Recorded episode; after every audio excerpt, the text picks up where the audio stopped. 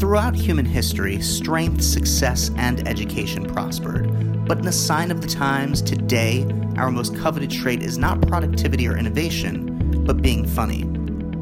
Presidential candidates have to prepare funny zingers for debates. Super Bowl commercials compete to be the most outrageous.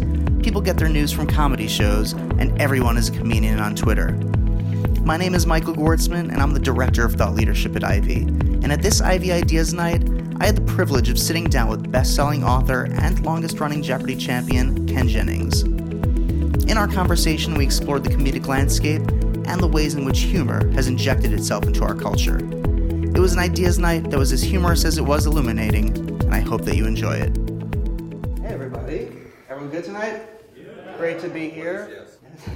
Great to be here from New York City. My New York City skin couldn't handle the San Francisco sun yesterday, so I'm a little bit tomatoey this evening, but I'm still very happy to be here and, and, very happy to be here with you, Ken. So thank you very much for joining us. It's a pleasure. Thanks for inviting me. So let's start just by how we got here today. Let's let's start with Jeopardy. How what was that experience like? How did you get there? What was it like afterwards? And then what got us to where we are today um, with writing Planet Funny? Jeopardy was a surreal experience. I mean, I really recommend it. Don't get me wrong. Like, if you can arrange to win 74 times on a game show, you should totally do it. Um, I was always a fan of the show. Like, even as a little kid, uh, I grew up overseas. We lived in South Korea when I was a kid, and it was great. But if there was one downside, it was that uh, there was only one English language TV channel. It was like whatever the army decided to show, Armed Forces TV. That's what me and all my friends had to watch because it was literally nothing else on. We watched the exact same shows at the exact same time every day. And by the grace of God, or you know, General MacArthur or whatever, like every day at five o'clock after school, the uh, Army put on Jeopardy. So me and all my friends had to watch Jeopardy like after school, enforced and we were all just like super Jeopardy stands, like in, in fourth grade. You know, like we'd be on the playground the next day talking about the previous day's match. It's very hard daily double, but she still should have bet more. You know, uh, like we were pros. And so it was always my dream to be on the show, like even from fourth grade on. And so just to be on the show was a huge uh, privilege, and then to win was a surprise and a joy but then to keep winning for six months was very weird and kind of awkward in some ways. Um, you have to come up with 74 of those little stories to tell Alex. you know, the little interview part you fast forward on DVR because it's so awful. Like, there's no episode of Curb Your Enthusiasm that is as cringy as like any single Jeopardy interview. And and also just the logistics of being on a game show for six months. Like they do five in a day, which I think a lot of people don't know. So at the end of the show, you know, Trebek runs off stage, the winner runs off stage, you know, put on new blazer and tie or whatever. Separate dressing rooms, mind you. But then as soon as you can get back out there, just like minutes later, it's a, it'll be the next show, and Trebek will be like, on yesterday's show. But it wasn't yesterday. It was like five minutes ago, Alex. So like really long days. But I would end up flying down to LA for um, 48 hours, winning 10 shows as it turned out and then flying home, and then having to. My boss would cover for me at work, but I really would. You know, you'd fly down secretly. I couldn't tell anybody because the shows weren't going to air for months. So I'd fly down. I'd win some insane amount of money. I'd fly back to fly back home. Have to go to work the next day. Pretend I cared. Uh, so it was a crazy six months. One thing it let me do was to like take a hiatus from my job. Uh, I was a computer programmer and not that great at it. And I'd been an English major in school and really wanted to write or teach or something. So when I got a book deal, I took a hiatus from my job and got to do that. And this is now, it's been over, it's been 14 years. Oh my God, that's crazy. I saw, I saw online this year at the National Spelling Bee, one of the Spelling Bee kids, his little story was that I was born during Ken Jennings' run on Jeopardy. it's like, wow, screw you. screw you, Arjan, or whatever. No, he's right. It's been 14 years. And this is now my 12th book, but I did write it like a series of kids' books, so that really pads your stats. I love those spelling bees. I, I, watch them religiously. If they, if they had like a fantasy sports of spelling bees, I would pick my winners all the time also. So we're going to take a deep dive into the book and comedy and how it's injected into our culture. But the first thing I want to talk about is that you have a good three or four pages in the book of things that you find funny for no reason. It's just a long list. Right. So you just share some of the things that you find funny for no reason and uh, kind of what that means to you in terms of that. Well, I don't know if I can do it off the top of my head. It's a pa- it's a very rare thing in uh, publishing. It's a pagination joke where I just I talk about how you know, today jokes are much harder to explain than they've ever been in the past. You know, for most of human history, jokes had very simple mechanics. And even if somebody didn't get it, you could be like, no, no, it's a pun, or she thought that he was actually the other guy. You know, you can kind of explain what the joke is. And now the modern comic sensibility is very nebulous. You know, you're laughing at something, but just because it's weird, like you don't even know why you're laughing. So I have like a list of things I think are funny, and there's just a few of them at the bottom of the page, and then you turn the page, and it's like a full double page spread of like just more random just, crap just I think is funny. Going, keeps um, going. I don't even know, like uh, cranberry bogs I think are funny, sumo loincloths. Guam, I think Guam is funny. I don't really know why. Like, I think I say Crispix is the funniest cereal to me, and I don't even know if I could defend that. Like, I don't know what's funny about Crispix. Maybe because it's a hexagon? And it's funnier than Chex. I think it's funnier than Chex. It's way funnier than Chex. But uh, again, I can't defend any of these choices. Like, if someone was like, Ken, Crispix is not funny, I would be like, you're probably right. It's, it's incredibly subjective now, this kind of nebulous sense of humor. And it almost feels like mass hypnosis when something strange appears on Adult Swim or some Funny or Die video, and I'm laughing at this thing I can't even understand what it is. I'm almost just laughing that it exists, you know? There's a lot of that. So there are three theories of what makes something funny, and you talk about that in the book. So maybe we could talk about that a little bit, what those three theories are. And you use a really great example, actually, of a video about a rabbit, about Kermit the oh, Rabbit. Right. So maybe you can kind of explain the video and, and, how each theory falls into what you know one would believe as to why that's funny. It's, it's, a, it's a pretty famous viral video that you guys may have seen of this kind of southern mom and her little baby daughter like releasing a rabbit they've nursed back to health, back into the wild. Have you seen this? So they're like, Kermit's got to go back to his mommy, sweetie. Um, and so they, they let this bunny hop away and they're like, look, he's going to go to his mommy. And the rabbit like hops across this field between two suburban houses. And immediately this hawk just swoops down and carries it away, like, like out of nowhere. And the dad's holding the camera and he just starts laughing. Dad of the year. Um, you all laughed too, by the way. like, you cannot watch it and not laugh. Like, even now, knowing what the punchline is, you should look up the video of Kermit because it's so great. Um, I laugh every time I see it. So, but why am I laughing at this awful, awful thing, right? Like, I have kids. Like, my daughter was traumatized when our golden retriever died, and she, like, left little trinkets out at a shrine she built in the backyard. And like, why am I laughing at this poor little girl? The historical theories of comedy go back thousands of years. The ancient Greeks, so like Aristotle and Plato, they believed in the superiority theory of comedy. Like, you only laugh because you feel scorn or ridicule towards something else. Like, all, all laughter is essentially making fun of something, putting something down.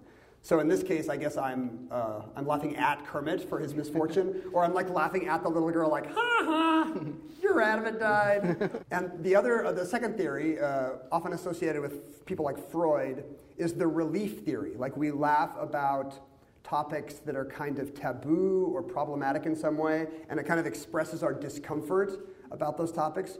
And you can see what's going on there. Like that, that's why it's easy. Lots of jokes about things like sexuality, scatology, or, or like touchy subjects like race and gender, you know, because these are things we kind of feel like a little bit edgy about.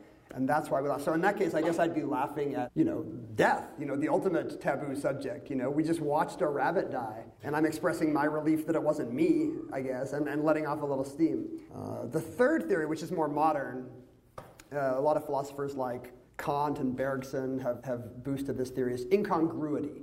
Two things that don't seem to go together, and yet they do. Like, I've seen a monkey, I've seen roller skates, but a monkey on roller skates, like that's funny, you know, that's comedy. Because you, you don't see, you know, you're not expecting to see them combined. And I guess in that case, it would be, you know, I'm, you're expecting a very solemn, kind of warm, sentimental video of this little girl letting her rabbit go. And suddenly there's the thing that doesn't belong, a hawk swooping down. So none of the theories are all that convincing to me, is, is one thing I found. Like it's very hard to, to, to think of, it's very easy to think of exceptions to all of them, I guess. Um, which again just points up kind of the mystery of why we laugh. And that's and that's the thing, right? And so we've talked about why we laugh and what makes us laugh, but now it's become big business, right? right. You you had a conversation with the creative director of the marketing agency behind the, the Colonel Sanders campaign, and what it did for KFC. I'm curious as to what you took from that conversation and, and what it means for commercials and, and comedy today. I interviewed the guys at a, at a Portland ad agency called Wieden and Kennedy who got their start doing like Nike ads, you know, just sweaty guys and girls and you know very motivational, you can do it kind of ads. But really, their thing now is kind of quirky comedy. They uh, they pitched bringing back the Colonel, which KFC did not want to do, much less have like Reba McEntire and Norm Macdonald play the Colonel. You know, the, KFC could not be happier. Sales are way way up. People love weird versions of Colonel Sanders apparently. And they also did that Old Spice campaign, the, the Old Spice guy. I'm on a horse. See? So the thing about that, that campaign was a huge game changer for them because Old Spice was in trouble. Like it seemed stodgy and old fashioned. It had old in the name. They were getting killed by Axe, body spray and deodorant. Like they thought Old Spice was done. And so these guys pitched this sort of goofy comedy sketch, like former NFL wide receiver doing this crazy kind of, ooh, like ladies, look at me. And it was huge. Like millions and millions of people watch that video for fun and send it to all their friends. And that's huge for a, a product, uh, you know, any company because they're not paying for that ad time. They didn't have to pay a cent to have tens of millions of people watch that ad. They didn't have to buy airtime. People were doing that for free because they just loved the Old Spice guy. And the rule of thumb used to be don't put comedy in ads because it wouldn't work. Like people would remember the punchline but forget the product. They'd be like, yeah, he's on a horse, but uh, hair mousse? I don't even know. Um, but today it doesn't matter because if 10 million people are seeing your ad, if it goes viral, that's still millions more people, and some of them are going to remember the product. Procter Gamble told these guys that from now on, Old Spice is not even a deodorant anymore. It's an entertainment brand. It's kind of awful when you think about it. Like the deodorant could go away tomorrow, but Old Spice would still represent this kind of fun, quirky comedy sensibility. And the deodorant is just a product now that they use to supplement that idea. And it's so telling. You know, I think about the Super Bowl and how almost every single commercial during the Super Bowl is this crazy cast and super funny kind of thing that everyone's going to be talking about the Guest next day. stars. Christopher Walken, whatever it might yeah. be. When there isn't a funny commercial like horses, right? Like those are very famous commercials. That makes the news. Those are the things that people are writing about because, oh my goodness, there was a commercial that wasn't funny during the Super Bowl. So is that the new standard? What does this tell us about marketing today? And what does it tell us about what the consumers actually want? Is that what they want? Yeah, um, there's this phenomenon called affect transfer, where if you feel good while watching an ad, you're laughing or enjoying the vibe or whatever, you will chase that feeling the next time you're at the store by buying the product. And that's a very real thing, although it didn't, it didn't exist you know, until the 1960s. Ads were not funny. It's kind of a modern discovery that this now works. But it's true in advertising as in almost any industry. Once somebody is being funny, it creates an arms race where everybody has to be funny. Because once there's a few funny ads, like the ones that aren't, just seem stodgy and old fashioned. Like, skip through these. Like, I'm not going to laugh at these. Do you remember the Super Bowl ad where, like, the, it's an insurance ad, but it's like a kid who died? Did you guys see this? It was like five years ago. And that's when I fell out a window and died. It's like narrated by a dead kid. And see, it's funny. there you go. It's like Kermit. And, and this insurance company thought they were doing a good deed, like a PSA for like home safety. But like, all, it was surrounded by like wacky Jeff Goldblum ads. And nobody wanted to see this little kid be like, but my mommy and daddy didn't like cover the outlets and now I'm dead. And so like it was a huge catastrophe. Like the marketing guy got fired, like the VP of marketing got fired. Like once somebody is funny, everybody has to be funny. And it's an arms race and you see it everywhere. And you do see it everywhere. When I was on my flight here, the safety video you know, keep, you know, buckle your safety belt or, or, whatever it is, had a dance number and, and lights and there was pyrotechnics and I'm pretty sure a unicorn flew by on the screen at one point. Um, and then, and, and, you mentioned this in the book, you, you see um, churches with funny signs to, to come into the church. Is there a line drawn? Is there like, is this what we all want? And is there a place where comedy does not belong, maybe, where maybe the, the serious stuff should be serious and the funny stuff should be funny? It's clearly what we all want in that it feels good in the moment. Like laughter feels great, you know? That's why it evolved, probably, like as a coping mechanism in a dark world. Um, but in that sense, it's almost like kind of this evolutionary need we have to eat sugar. You know, we like we, we love sweet things because we evolved to like need those calories or we would like not survive the winter. Um, but again, now that sugar is easy to come by and every product is blanketed in high fructose corn syrup or whatever, we're starting to see some of the side effects of making that the main course and not just like an occasional treat. Um, and I think humor is the same way. You know, our brains evolved to need these little like bright moments in a dark world. But once everything becomes funny, once there's a thick layer of jokes and irony blanketing everything, um, we're starting to see some side effects. And I think like one of those side effects might be we're not enjoying it as much. If everything's funny, nothing is essentially. Like we're in a golden age of jokes being everywhere, but nobody like slaps their knee anymore or like holds their belly like old people used to. Like now, like we see a joke and we're all like comedy geeks or comedy writers. We're all like, oh yeah, yeah, that one's pretty funny. You know, we're all like we're all judges all the time of all the jokes, and I feel like we're just not taking any pleasure in it. Well, that kind of brings me to what I want to discuss next, and that's that everyone has the chance to be a comedian and a critic right. because of Twitter, yeah. right? So everyone can tweet jokes all the time, and at the same time, that brings on hypersensitivity and criticism. What what does the Twitter landscape look like today, and what has your experience been with Twitter? Because I think you kind of notoriously are funny on Twitter, and, and it, it helped you. Yeah, Twitter is kind of what inspired the book. Like I was a comedy fan from way back, and the book is like a love letter to comedy. I mean, I, I, was a class clown as a kid, and I remember in the 80s, like staying up late to watch Letterman and Saturday Night Live and In Living Color, and like all these shows that I knew my like my parents wouldn't get. Like this is cool and young. Like it was almost. I think today it is for a lot of kids. It's, it's just like rock music. It's a signifier for, or, or whatever the music is. It's a signifier for whatever mom and dad don't get. You know, like mom and dad would hate this uh, Kendrick record, so this is my thing, or whatever. Um, and comedy functioned the same way. Uh, and I think that's still true. But you know, even though I'm a fan, I'd never like thought about getting up on a stage. Like you. it scared the hell out of me. Like the idea of doing stand up or even improv classes. No, thank you. But you get on Twitter and you see it's like this comedy utopia where like famous stand-ups and gifted comedy writers are like just kind of quipping and riffing all the time and like funny civilians are trading jokes with them back like it's like a big democracy and uh, it's really the only thing Twitter is good for. You know, the short character span means jokes work, but almost nothing else does. And um, you know, it's not really good for any kind of serious engagement. For, for little topical jokes about the day's events, it's great.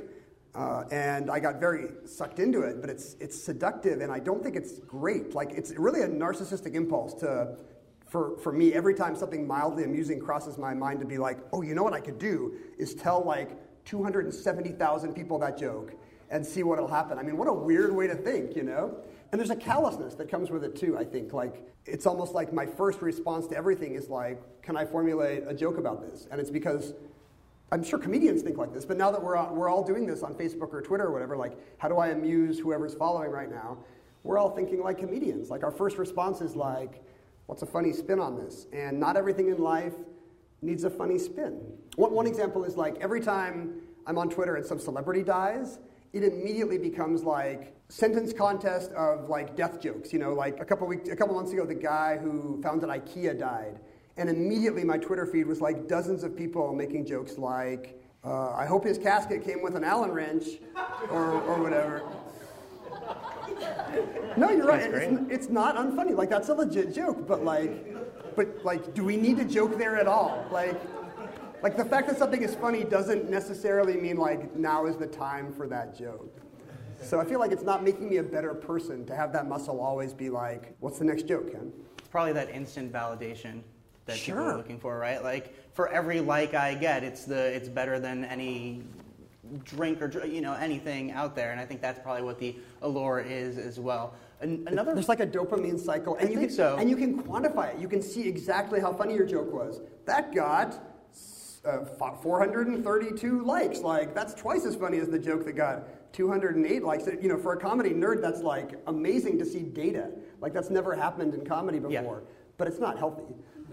No, no. And then so another platform is is YouTube for comedy, mm-hmm. right? And and I remember the Lazy Sunday SNL video going viral. What I didn't remember about that story is that that went viral 2 days after the public launch of YouTube. right. That's a fact I don't think a lot of us remember. And it received 5 million views before the network pulled it off off of, of, YouTube. But today it's a little bit different, right? People are throwing things on YouTube. Networks want things on YouTube, but pay networks are throwing things for free on YouTube. How has this changed the landscape for everyone? Like, I guess what it does for me is it just creates this idea that there is this huge avalanche of comedy out there, more than I will ever be able to see or listen to or enjoy. You know, like thousands of hours of essentially free comedy sitting on Netflix waiting for me. Like, Like in the last couple months alone, like specials by, who has a new special? Um, Tig Notaro, John Mulaney, two by Dave Chappelle, right? The Chris Rock one, Hari Kondabolu, Ali Wong. Like, they're all really good stand up specials. And there's just hours of them, and I'll never get to any of this. And YouTube, like, endless and endless jokes. Like, while I've been talking here, Twitter has been like, you know, hundreds of jokes could have been scrolling by on my screen. And it just feels like it's too much. Like, I'm never going to see all this. It, it, it, used to be a scarce commodity. Now it's just everywhere, and we produce it too. That's the thing about YouTube and Twitter is we're all we're all comedians now. Like we we think about comedy as an art form that we do. We're not just consumers anymore. But I think it kind of makes us more jaded about it. There was a study that you wrote about that 46% of young people have admitted to the fact that they get their news from like SNL or The Daily Show or, or the late night television. Is this a good thing, you know, because it gets young people engaged and actually interested, or is this a bad thing because news is comedy?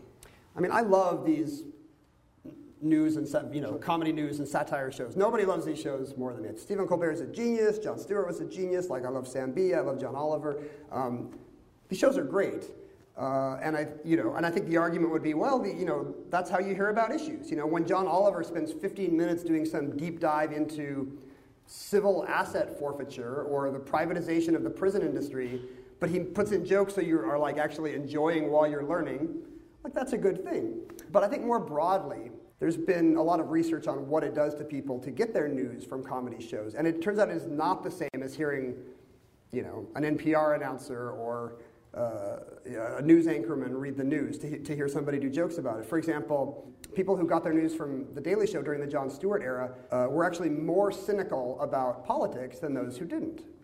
And it makes sense, you know, Jon Stewart's always poking fun at, you know, media institutions and other government institutions that, you know, had it coming for sure.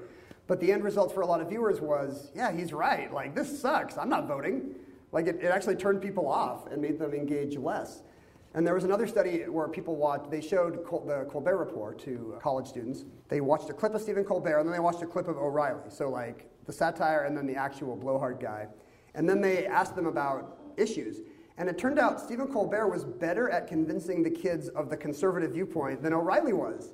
Like, even though the kids were, they knew it was satire and they were savvy about it, but later when they were tested, they were like, oh yeah, school vouchers, or, or you know, whatever. Because apparently, getting your news through satire confuses the brain in a way that straight news does not. So what about so what about sitcoms that address social issues? Right, uh, Blackish talks about race. Fresh off the boat, you know, addresses issues. What what impact is that having? Is it bridging the gap between different opinions, or is it just fueling the fire for people who already think differently? I mean, like it's hard to talk about this now without talking about the cancellation of Roseanne, right? Sure, of I course. Mean, no, it's a time. Yeah, absolutely. Like that's you know, that, I mean, that's not a show that would have gotten canceled just based on the content of the show, right? But like you know, if, if, there's any show that could bring America together, it would be a reboot of Roseanne that you know does jokes on both sides of the aisle. Mm-hmm. And the show was successful, but I don't feel like it was bringing America together. Like people were pissed off, and then you know, obviously, if the star is going to make super racist jokes on Twitter, that doesn't help. Um, so the, the, show did not last. But um, yeah, so I'm, I'm, not convinced that. Uh, you know, there's some kind of communal effect. It could happen, right? Like when we're all laughing at a joke, we're open, we're willing to listen, maybe. Um, you know, maybe comedy does have persuasive abilities that a, a straight news piece does not. But um, yeah, so far I haven't seen it bridging ideological divides. So, what about when it hits into politics directly? You speak about Bill Clinton, a young Bill Clinton, and how comedy kind of saved his political career in a sense, right? So, what happens there, and, and what impact has it had today? So American politics used to have no jokes whatsoever. It's like a strict rule. Like Abraham Lincoln, funny guy, but like not on the stump, not giving addresses from the White House because those were serious times, and he felt like it was not presidential to do his kind of folksy backwoods jokes. And that pretty much held true for the next 100, 120 years. In 1988, Bill Clinton was asked to give the speech nominating Michael Dukakis at the Democratic National Convention, and the speech was a disaster he kind of droned on for like well over like 40 minutes, like longer than he was supposed to go, because he's kind of got that Bill Clinton confidence, and he, he thought he could save it, and he couldn't save it. Like it was terrible. The people were like booing, and the networks were cutting away, and so everyone's like, "This guy's toast. This guy's political career is over." And the Clinton team kind of panics, and they have this idea: what if he goes on Carson? And the Tonight Show's like, no, we don't take politicians. And they're like, well, what if we put him on and he'll just play sax with the band? So it was agreed that he would go on and play saxophone with the band. And it was a, you know, he totally charmed the, the socks off uh, Johnny. They did a bit where he came over to the desk and he started to talk, and Carson pulled out a big hourglass and turns it upside down, like, oh, this is the guy that's going to talk for a while. And people just loved it. It made him seem likable and relatable. And he totally recovered from this terrible career ending gaffe. And within three days, he was like, again, the big rising Democratic star. And so when he ran for president in 92, it was the same thing. Like, I don't care uh, if it doesn't seem dignified. I'm going to go on Larry King all the time. I'm going to go on Donahue. I'm going to do MTV town halls. I'm going to play the sax on Arsenio show. And it worked. Like, young people actually voted uh, more than usual. And he won, and people were like, wow, this is the new reality. Like, politicians have to be entertainers. They've got to be out there telling jokes, and that's every election now. You know, every candidate's got to do the Daily Show, got to do Colbert and Fallon and Kimmel and SNL and yeah, they have to have a solid set at the Correspondence Center, right? They, right, they got to tell jokes like as if they're comedians. President Obama went on uh, Between Two Ferns with Zach Galifianakis to talk about healthcare. So here's my question for you, and it's a super easy one. Did comedy get President Trump elected? so I think yes. And hear me out. Like a lot of people have a lot of people have complained about this part of the book because they say, "Why are you saying Trump is funny? Trump is not funny. He's super unfunny." And I'm like, "I know, I get it. Like I don't think he's funny either." But the thing is, when he was doing these kind of goofy rallies during the campaign, and he's like some big WrestleMania guy doing his applause lines, we're gonna lock her up and we're gonna build a wall, and people were hooting and hollering, and, and he'd like go over and hug the flag. Like, I don't know if you remember this. It was the dumbest thing. But like they interviewed people leaving these rallies and they were reacting like they had just seen like the best comedy set of their lives. Like they'd be like, oh man, he says what we're all thinking. He's not afraid to go there. Like the Daily Show had kind of conditioned a ton of people to get their politics in entertaining ways. Right. And I think they were prone to vote for the guy that was doing the best show out there. And everybody tried to catch up. Like, you remember Hillary dabbing with Ellen, or like, like Marco Rubio, like, he actually, Marco Rubio put dick jokes in his stump speech. Like, like he did like, well, Trump's got the spray tan and he's got the little hands, and you know what that means, ladies. And I'm like, you poor guy, like you suck at this. Like, do not even, like, why are you even doing this? But it's again, it's the same thing as the church marquees and the ads. Like, once one guy has broken the glass on the funny, everybody's got to try to do it, or you just look dumb and out of touch. And I honestly think that helps get him elected. So to the other side, then, when people disagree, there's something now called laughtivism, right? And and it's you know writing funny signs at protests. You know, when when people were protesting someone had a sign that, that you wrote about that said, uh, "We brought you hummus. Have some respect," or something like that, right? Like, what are what are the pros and cons of this? You know, is it that you know it's it's maybe something goes viral, or is it is it lightening the mood a little bit too much?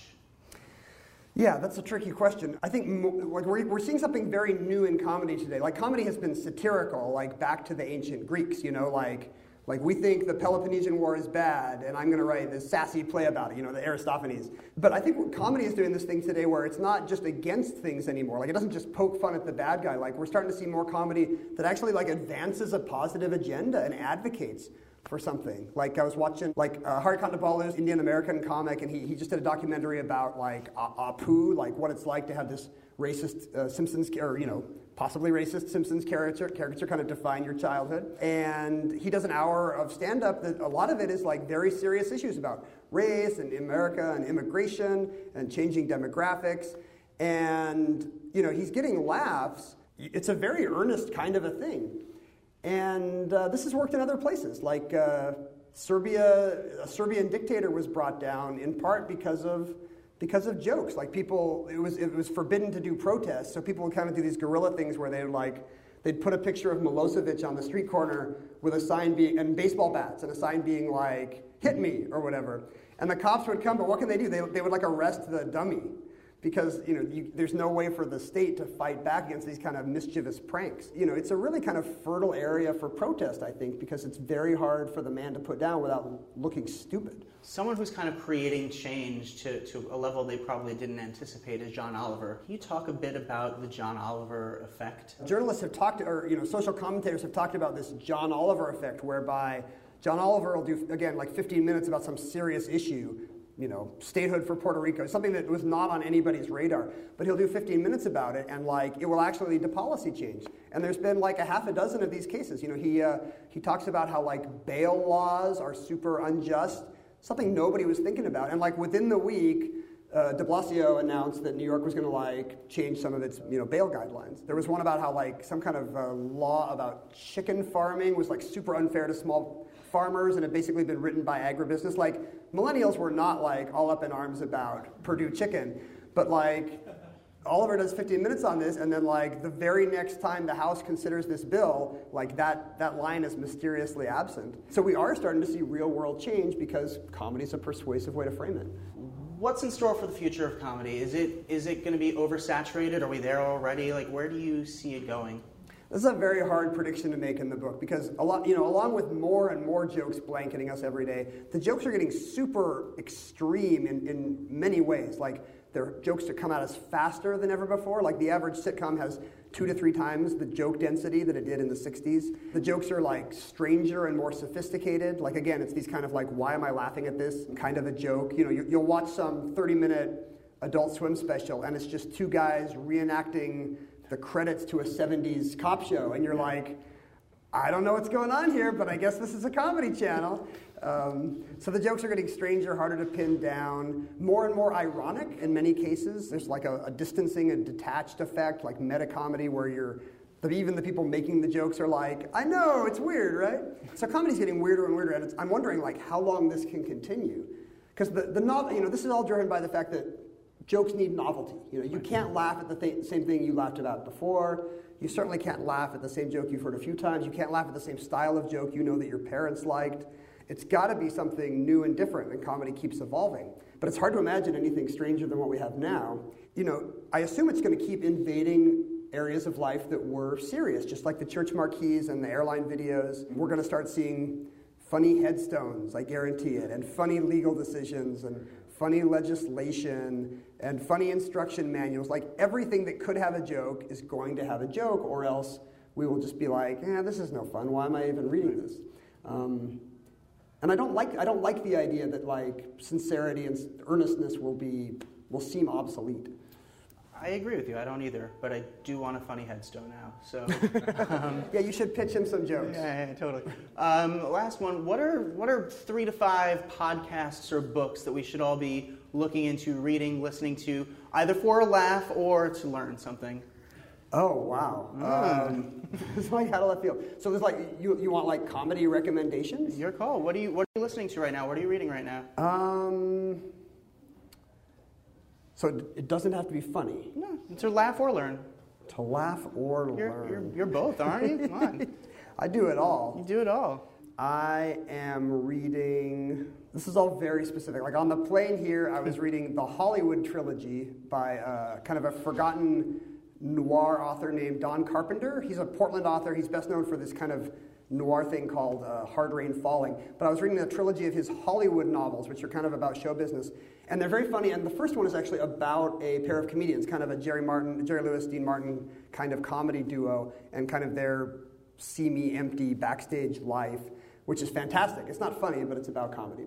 So that's one thing I'm reading. Um, you should listen to my podcast, Omnibus, which, I do with a musician named John Roderick. Um, the idea is that we're uh, kind of creating a, a comprehensive uh, record of all human history in case the world ends. Like we want, we want the people who come after us, who, you know, the, the lizard people or the lava men or whoever, to know about Milli Vanilli and the Thirty Years' War and all this stuff. So that's kind of the conceit of the show.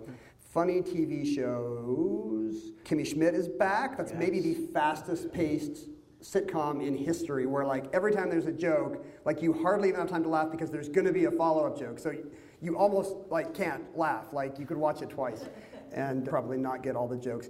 And I love it, but I do in the book I do point out that like when something is that kind of baroque and, and ornamented like that, it becomes less relatable. Like you're very aware that these are not real people. That you, and it's very hard to identify even with a likable character like Kimmy because you're so aware of how written it all feels. And Planet Funny, huh? Planet Funny is a great book. That's only three, but I feel like That's it. No, that's that good. okay. And Planet Funny, guys. Honestly, if you want to laugh and learn, it's a great book. And I know that we're, we're you know a society that likes to download and listen to audiobooks or download it for the Kindle and all. But if there is a book that you're going to buy a physical copy of, I really suggest that one, uh, this one, because there's there's footnotes on the bottom of every page. They're really funny, and it, I, I think it just makes it a better experience. So um, grab one today, get it signed. That's our show for this week. Thanks again for tuning in to the Ivy Podcast by Ivy, the Social University. We are the grad school for life, and our mission is to spark world changing collaborations by introducing you to the most inspiring people, ideas, and experiences in the world. Check us out at ivy.com for life changing advice and gatherings, and the foremost thought leaders shaping our world today. For more information about the Ivy community, and to find out about events happening near you, visit ivy.com and email us via membership at ivy.com. Dream big and stay inspired.